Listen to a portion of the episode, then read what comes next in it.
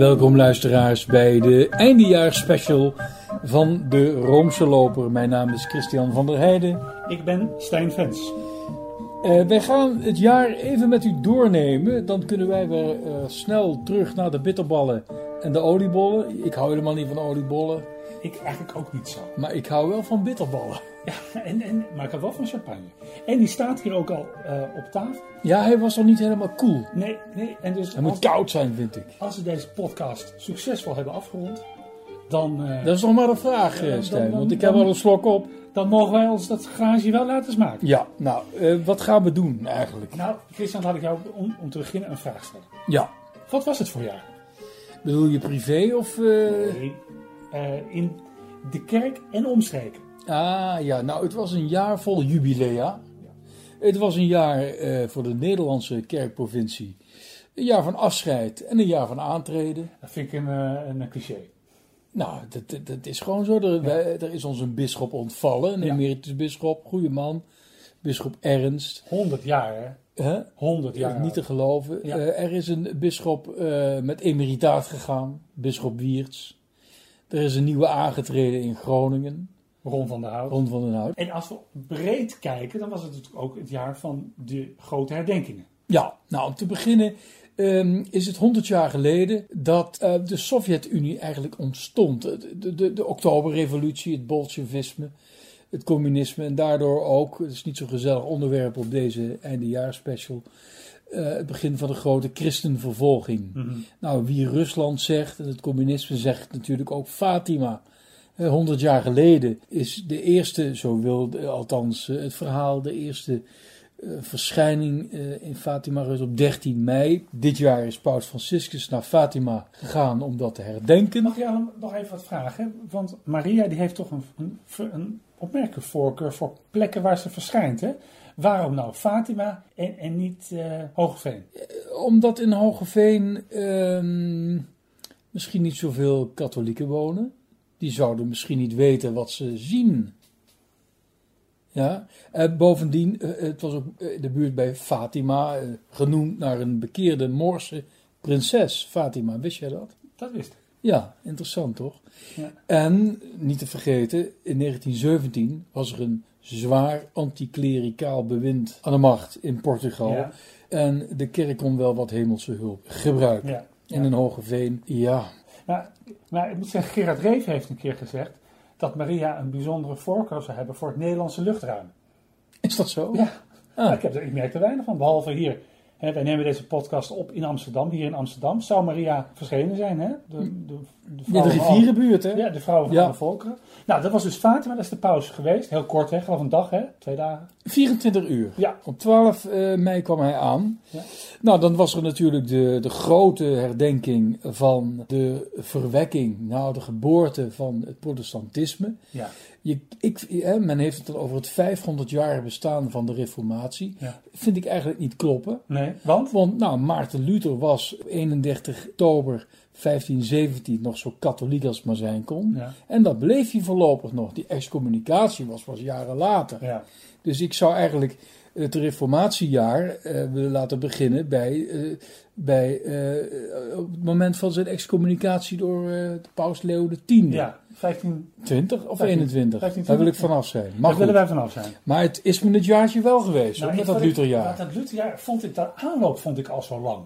Ja. Ik heb dus heel dat gezegd, nu komt het Lutherjaar eraan. Ja, nou, het was, het was natuurlijk wel mooi, want die Lutherse zangtraditie vind ik prachtig. Ja. Eh, ze hebben ook nog iets van, van een, mooie liturgie bewaard, die, die in het Calvinisme geheel is verdwenen. Dus er is een, bijvoorbeeld ook een mis, een mooie liturgie. En goed, het, het is ook eh, belangrijk geweest voor, voor de ecumenen. Goed, eh, daar hebben we het al uitgebreid over gehad. Nou, wat ik even wil zeggen over die, want ik, ik ga wel met reizigers, met le- lezers van deze kant op reis naar Rome. Dat heet Rome voor protestanten.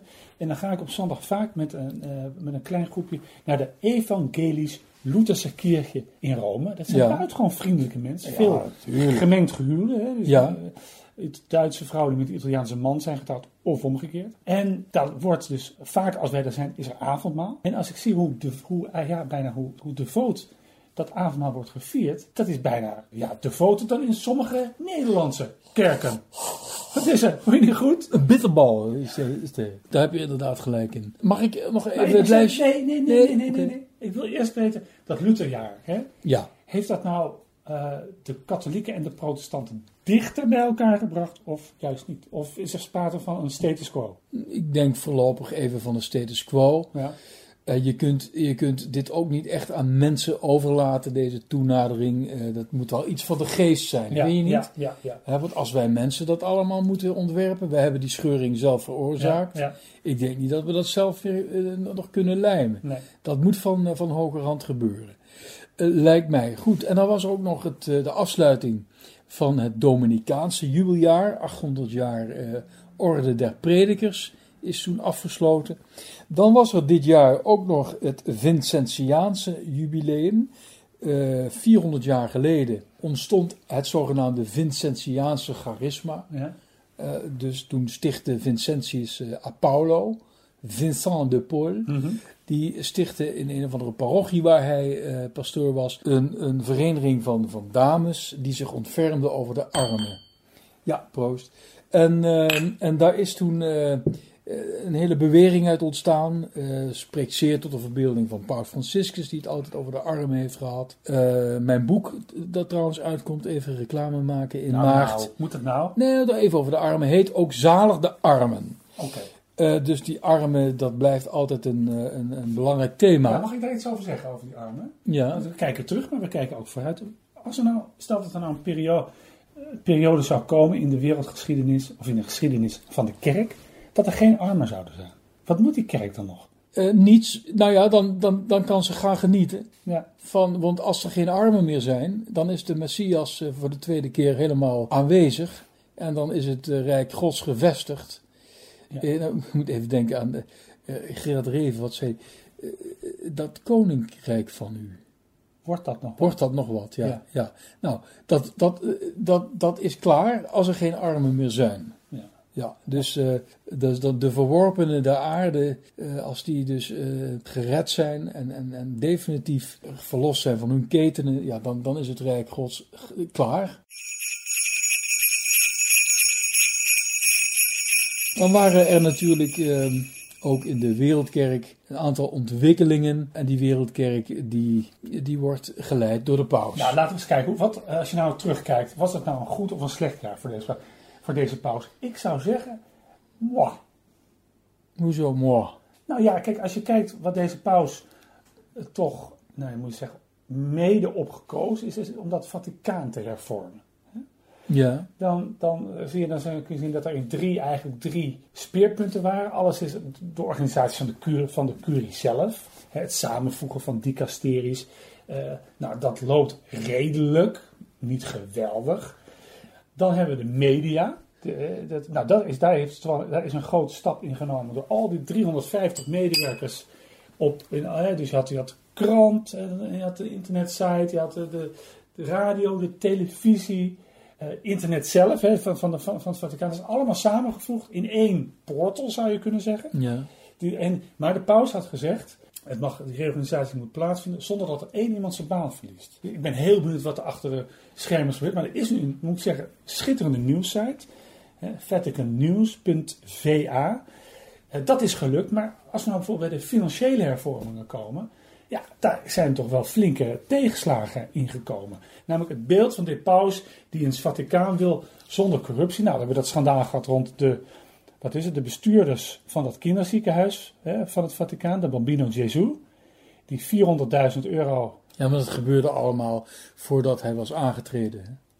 nee, volgens mij is die, is die, is die 400.000 euro onttrokken, weet je dat nog? Dat, dat, dat is een hele ingewikkelde Nou, zeggen, civielrechtelijke zaak Ja, geweest. ja, laat ik zeggen, het beeld, het, be- het belangrijkste Ja, ja. is het beeld.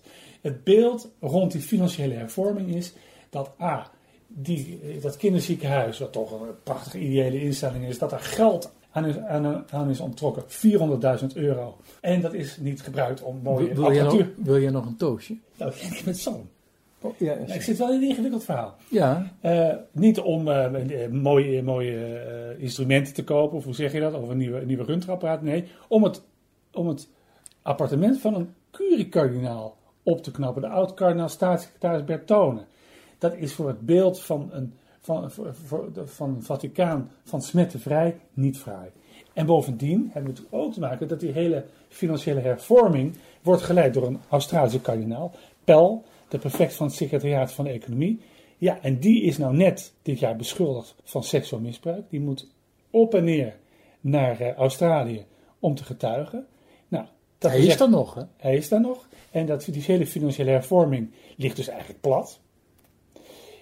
Plus het feit dat de paus, die toch hoog in het vaandel heeft staan, een zero tolerance beleid tegen seksueel misbruik. Dat als zijn, nou, men men zegt wel de nummer drie in het Vaticaan, die Pel, wordt zelf beschuldigd. Dus in die zin was het geen fijn jaar.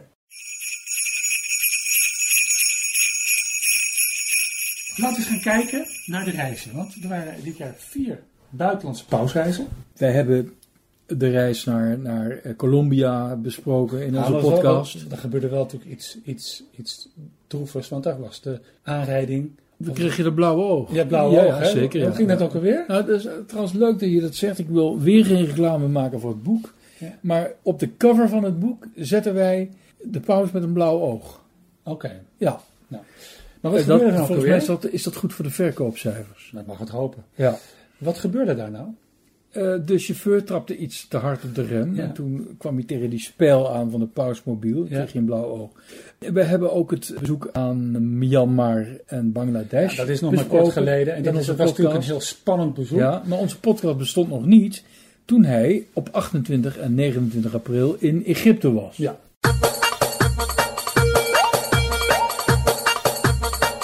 Oudejaarsdag valt dit jaar op een zondag. En volgens de kerkelijke kalender wordt dan het feest van de Heilige Familie gevierd. Egypte en de Heilige Familie, die twee horen bij elkaar. Eh, Maria Jozef met het kerstkind eh, sloegen op de vlucht voor keizer Herodes. Koning Herodes. Sorry, eh, die koning Herodes. En kwamen aan in het, in het land van de farao's. En daar hebben ze een hele route afgelegd.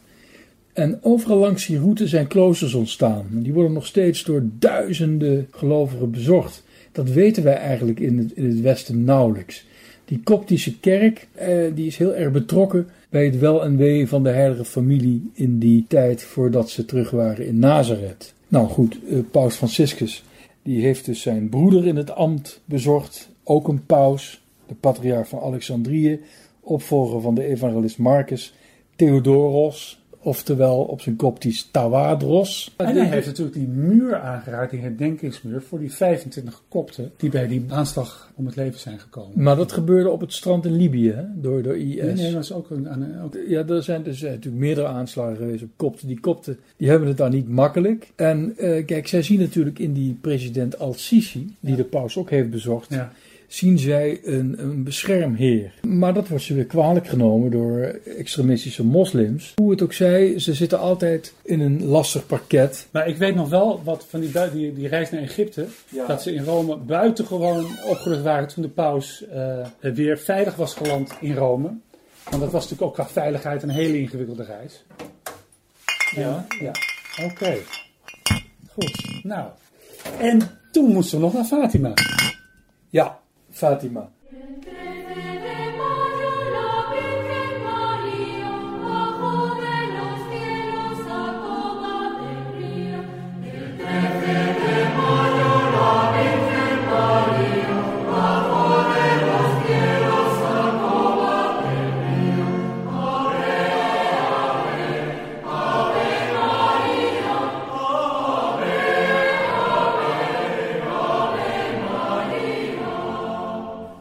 Ben jij daar wel eens geweest? Ik ben er nog nooit geweest. Ik ben er dat wel is eigenlijk geweest. heel slecht. Want ehm, je zou zeggen, ja, in Fatima, eh, daar moet toch iedere katholiek geweest zijn. Maar op een of andere manier trekt mij dat niet zo. Gek is dat, hè? Ik ben daar eh, ja, heel lang geleden geweest. Ja. En ik vond het, ik werd er een beetje somber.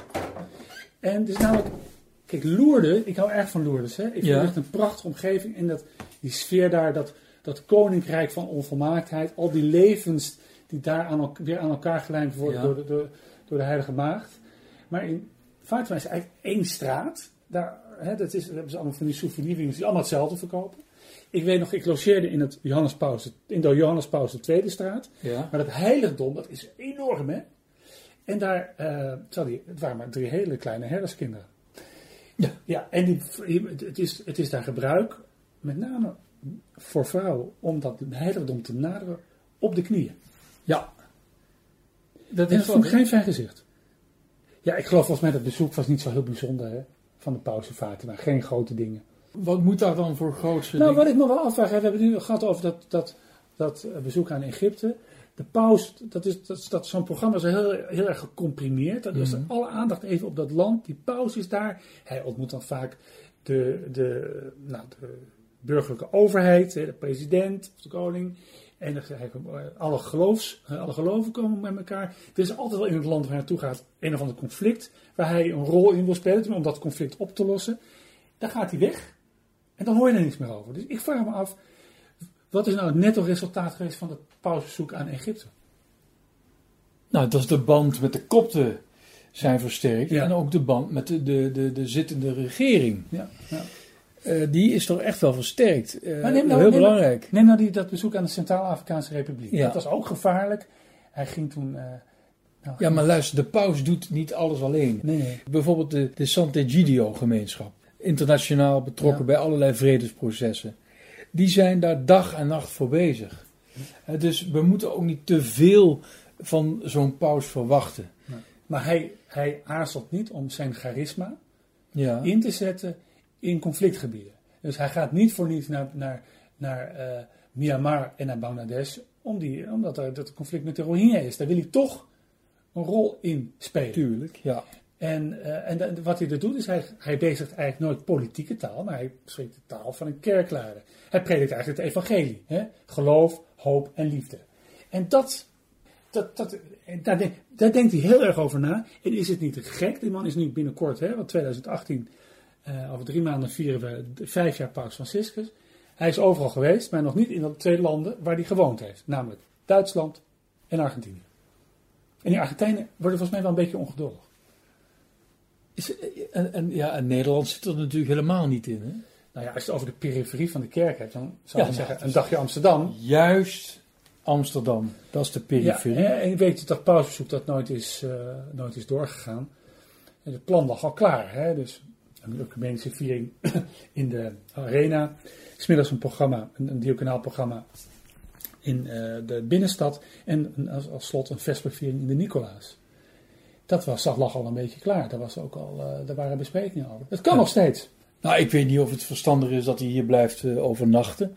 Hij, Of kan, niet? hij kan dan beter gewoon even doorgaan naar, naar België, naar Antwerpen. Maar bisschop Bonny, die doet het ook heel goed, hè. En eh, ook even naar Luxemburg, hè. Dus je, moet, ik zou zou als paus altijd de Benelux als één geheel nemen. En Scandinavië, ik denk dat hij daar ook wel eh, naartoe gaat, naar zijn grote vriend, eh, de Karmeliet die hij tot kardinaal heeft verheven, de bisschop van Stockholm, Anders Arborelius. Wie had dat ooit gedacht dat die man kardinaal zou worden? Hij is trouwens ook uitgeroepen door een eh, Zweeds tijdschrift tot zweet van het jaar. En dan denken wij natuurlijk aan zijn illustere voorgangers. Als daar zijn Björn Borg, Ja, Björn Abba, Borg. Abba, die zullen, Abba, ik denk, ik denk dat Abba als geheel minstens drie keer zweet van het jaar is geworden. Ja. Pipi Langkous, Pipi, eh, ja, hoe het? As- Astrid Astrid Lindgren. Lindgren, ja, ja, ja. Ja, ja. Goed, Maar- we draaien even een plaatje. Vind je dat goed?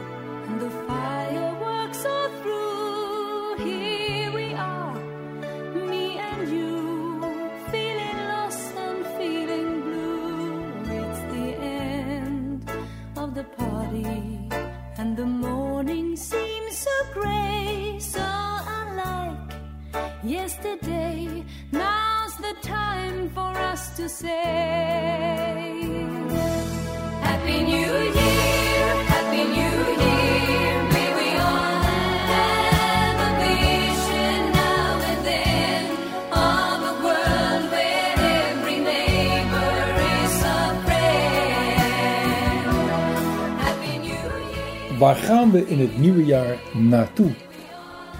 Anders gezegd, waar gaat Paus Franciscus in het nieuwe jaar naartoe? Ja. We beginnen Chili en Peru. Dat is in januari, eind januari. En vervolgens gaat hij in augustus naar Ierland, want daar is het katholieke wereldfamiliefestival, competitie. Nou ja, je weet wel, gewoon zo'n grote bijeenkomst. De Wereldgezinsdagen. De Wereldgezinsdagen.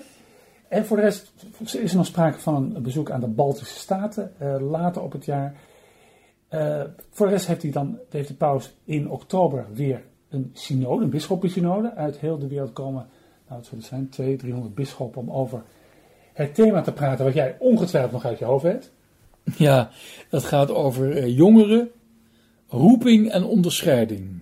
Dus eigenlijk, hoe, hoe kunnen we de roeping bij jongeren sneller waarnemen? Hoe kunnen we die cultiveren? Ja, nou, er, komt eerst een, er komt eerst interessant, er komt eerst een pre-synode. Ja? En daar heeft het Vaticaan, eh, die heeft daar ook allerlei eh, eh, niet-katholieke jongeren, zelfs, onge- oh, zelfs ongelovige jongeren, voor, nou, jongeren voor uitgenodigd. Vind ik wel verstandig. Ja.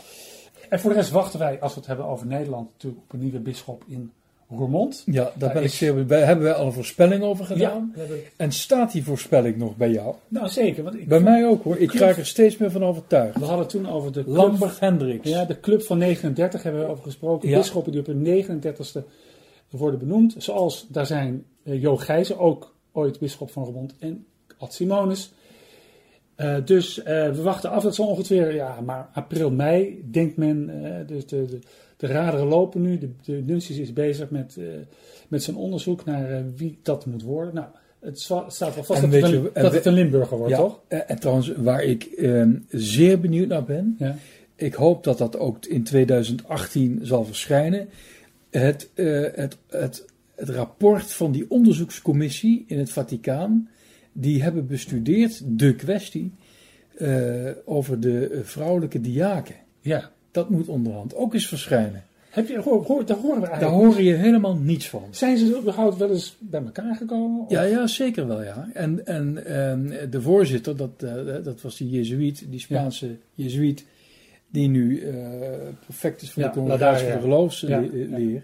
Misschien dat hij daar mee te druk heeft, maar dat zit er toch wel aan te komen, denk ik. Maar die heeft zijn been gebroken, dus die, was even uitgeschakeld. Oké, nou ja, het kan zelfs Jezuïeten overkomen. Dus als stel dat, dat het... dat maar die het- kunnen met wilskracht heel veel bereiken. Ja. Maar dus als het, zo is het in de kerk, dat je kunt nog een commissie instellen. Als de voorzitter zijn been breekt, dan duurt het even.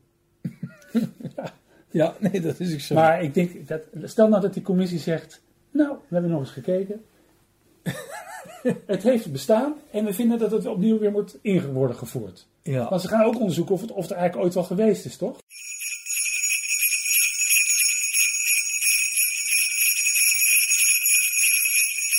Nou, we hebben, vind ik wel, genoeg teruggekeken. We hebben ook genoeg vooruitgekeken. Eh, we gaan naar Oudejaarsavond toe. In Duitsland heet dat Sylvesteravond. Dat komt natuurlijk door de heilige paus Sylvester. Die overleed in, op 31 december 335. Dus vandaag Sylvesteravond. Heeft dus niks te maken met eh, Sylvester Stallone. Live for nothing. Or die for something. Maar met die heilige paus Sylvester. Maar die uiting is nooit in Nederland geland. En misschien zou het eigenlijk wel fijn zijn. Want ik vind Oudejaarsavond afgezet tegen Sylvesteravond. Dan heb ik liever over Sylvesteravond. ja, mee eens. Nou, we heffen het glas. Nog een keer? Nog een keer. Ja. We wensen onze trouwe luisteraars. Maar dan ook alleen onze trouwe luisteraars. eh, een gezegend 2018. En we zijn er weer in het nieuwe jaar. Zalig nieuwjaar. Zalig nieuwjaar.